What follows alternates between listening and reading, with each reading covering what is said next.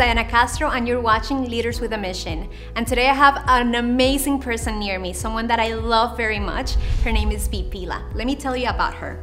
She's a mother, wife, interior designer, author, and the pioneer of the Design Enlightenment movement.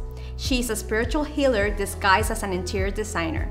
She's a soulful, mindful, and passionate influencer her latest book, Sacred Spaces for Inspired Living, is a seven step journey to create a place that heals and inspires you daily.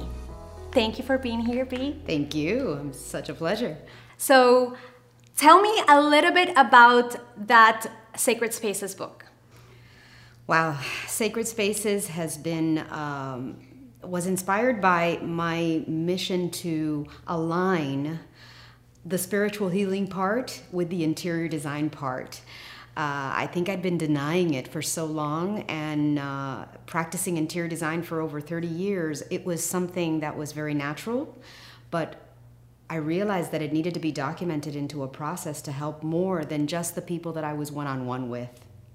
That is beautiful. I love it because I feel that by doing that, you entered into what you're supposed to be doing with the role of leadership so this show is about leadership. So let me ask you something. What is your personal definition of leadership? Well, um, leadership to me was something that I really didn't even recognize in myself, although I knew that I had the ability for others to feel inspired when I spoke or when I created for them. And I knew that there was something there that was more than just the technical knowledge that I had as an interior designer. So I naturally stepped into a leadership role. And then I discovered that word, thought leader, you know, and it intrigued me. Um, and I said, What is a thought leader? My book is thought leadership. This is the role that I need to play. And I love the definition that a leader isn't someone that creates a lot of followers I love that. A, a leader is someone that creates a lot of leaders. And that inspires me in my role to be that. What inspired you?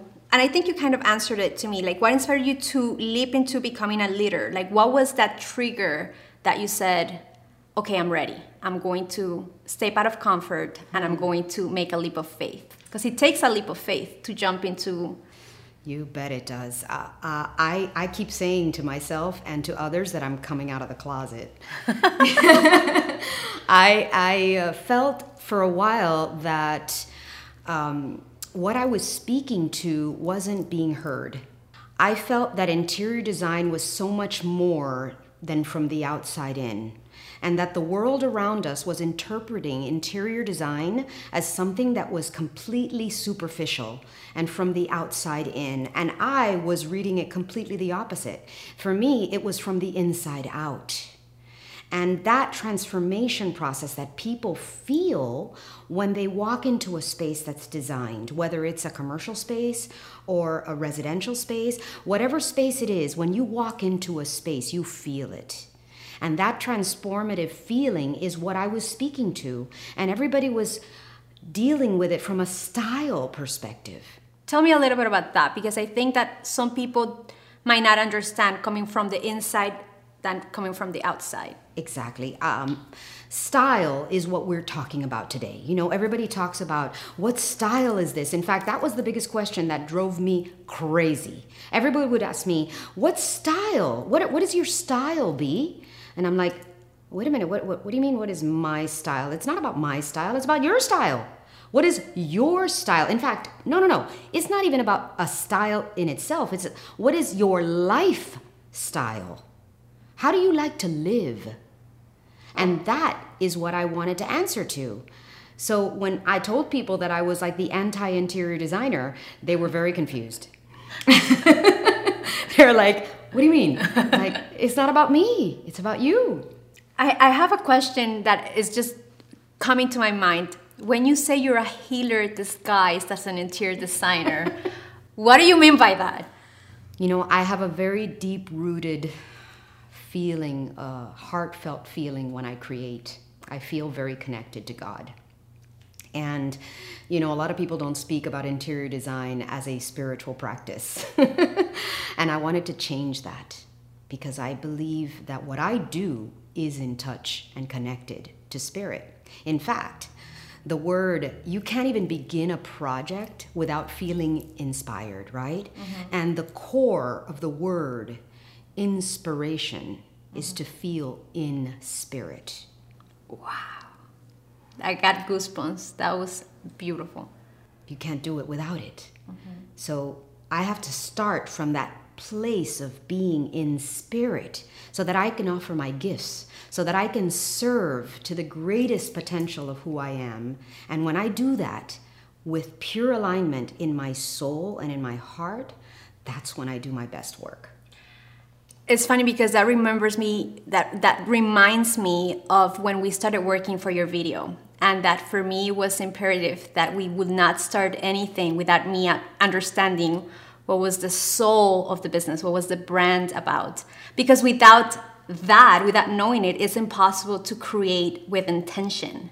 It's just doing something. Well you captured me. In fact you came into my life at the perfect time because you actually came in read me read what i was about found that heartfelt purpose within me and captured it on video. And you have no idea how that has changed everyone that opens my website and sees the video tells me I cried. I I had tears. I felt it and I'm like, "Yes. They get me." I love to hear that there's nothing more rewarding for a creator than to know that the work that you did created life inside of someone created an emotion created something and it's kind of addicting It so. is. well thank god for that thank god for you because honestly you really thank you you and your team capture that essence in a person and that is what also has to translate to be a leader you know we can't speak to the world and video allows that to happen you know it allows it to be spread to a bigger audience. And that's what you're doing every day. So God bless you. Thank you. Is there a book or a training that inspires you in your leadership? Well, I've been on a mission for the last, I would say, five years to grow in my capacity as an entrepreneur and as an influencer and as a thought leader because I was opened up into this world by people that create seminars like Michelle Villalobos and Marie Forleo and all of these amazing leaders. But I have to say, when I started diving into leadership itself, I really looked to Simon Sinek. you know, Leaders uh, Eat Last really inspired oh, that me. that book is awesome. Because it really hit home. I was like, oh my God, this isn't, a, again, it isn't about me from the standpoint of ego. It's it's about me from the standpoint of what can I Service. give. Yes. And that's when I had a shift in the way that I run my office. I had a shift in the way that I perceive the people that help me do what I do. I recognized that I needed to be the parent. And as a parent, we need to love unconditionally, right? They really don't do anything wrong.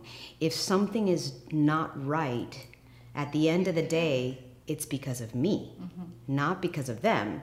And once I started seeing it from that perspective, I started recognizing that no matter what happens in my organization, at the end of the day, it reflects me. And that I had to grow in my capacity as a parent, therefore, as a leader. I love it. How would you define your mission? What kind of impact would you like to create in the world? Oh, wow um, I really am inspired to have the design enlightenment movement, which is that awakening that I see happening in all of us today. I think all of us are awakening to our spiritual selves, to our higher selves.